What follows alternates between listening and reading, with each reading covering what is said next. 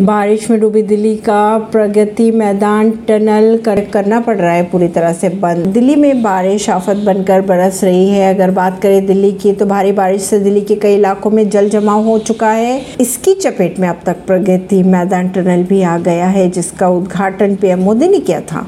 Pragati Maidan tunnel बारिश से पूरी तरह डूब चुका है, जिसके बाद इसे बंद करना पड़ रहा है। दिल्ली में बारिश के बाद अगर बात की जाए सड़कों की तो खस्ता हाल हो चुके सड़कें धस रही है राजधानी के कई इलाके।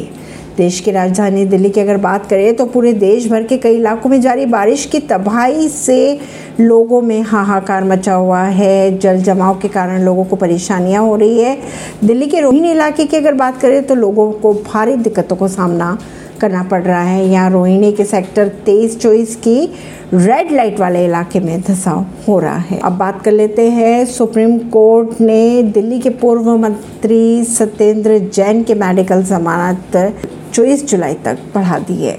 शीर्ष अदालत ने 26 मई को मनी लॉन्ड्रिंग मामले में सत्येंद्र जैन को छह सप्ताह के लिए अंतरिम जमानत दी थी। लेकिन मीडिया से बात ना करने की सलाह दी गई थी और बिना अनुमति दिल्ली छोड़ने जैसी कई शर्तें लगाई गई थी। सत्येंद्र जैन ने मनी लॉन्ड्रिंग मामले में जमानत के लिए शीर्ष अदालत का दरवाज़ा भी खटखटाया था। ऐसी ही खबरों को जानने के लिए जुड़े रहिए चिंता सरिश्ता पॉडकास्ट से। परवीन दिल्ली से।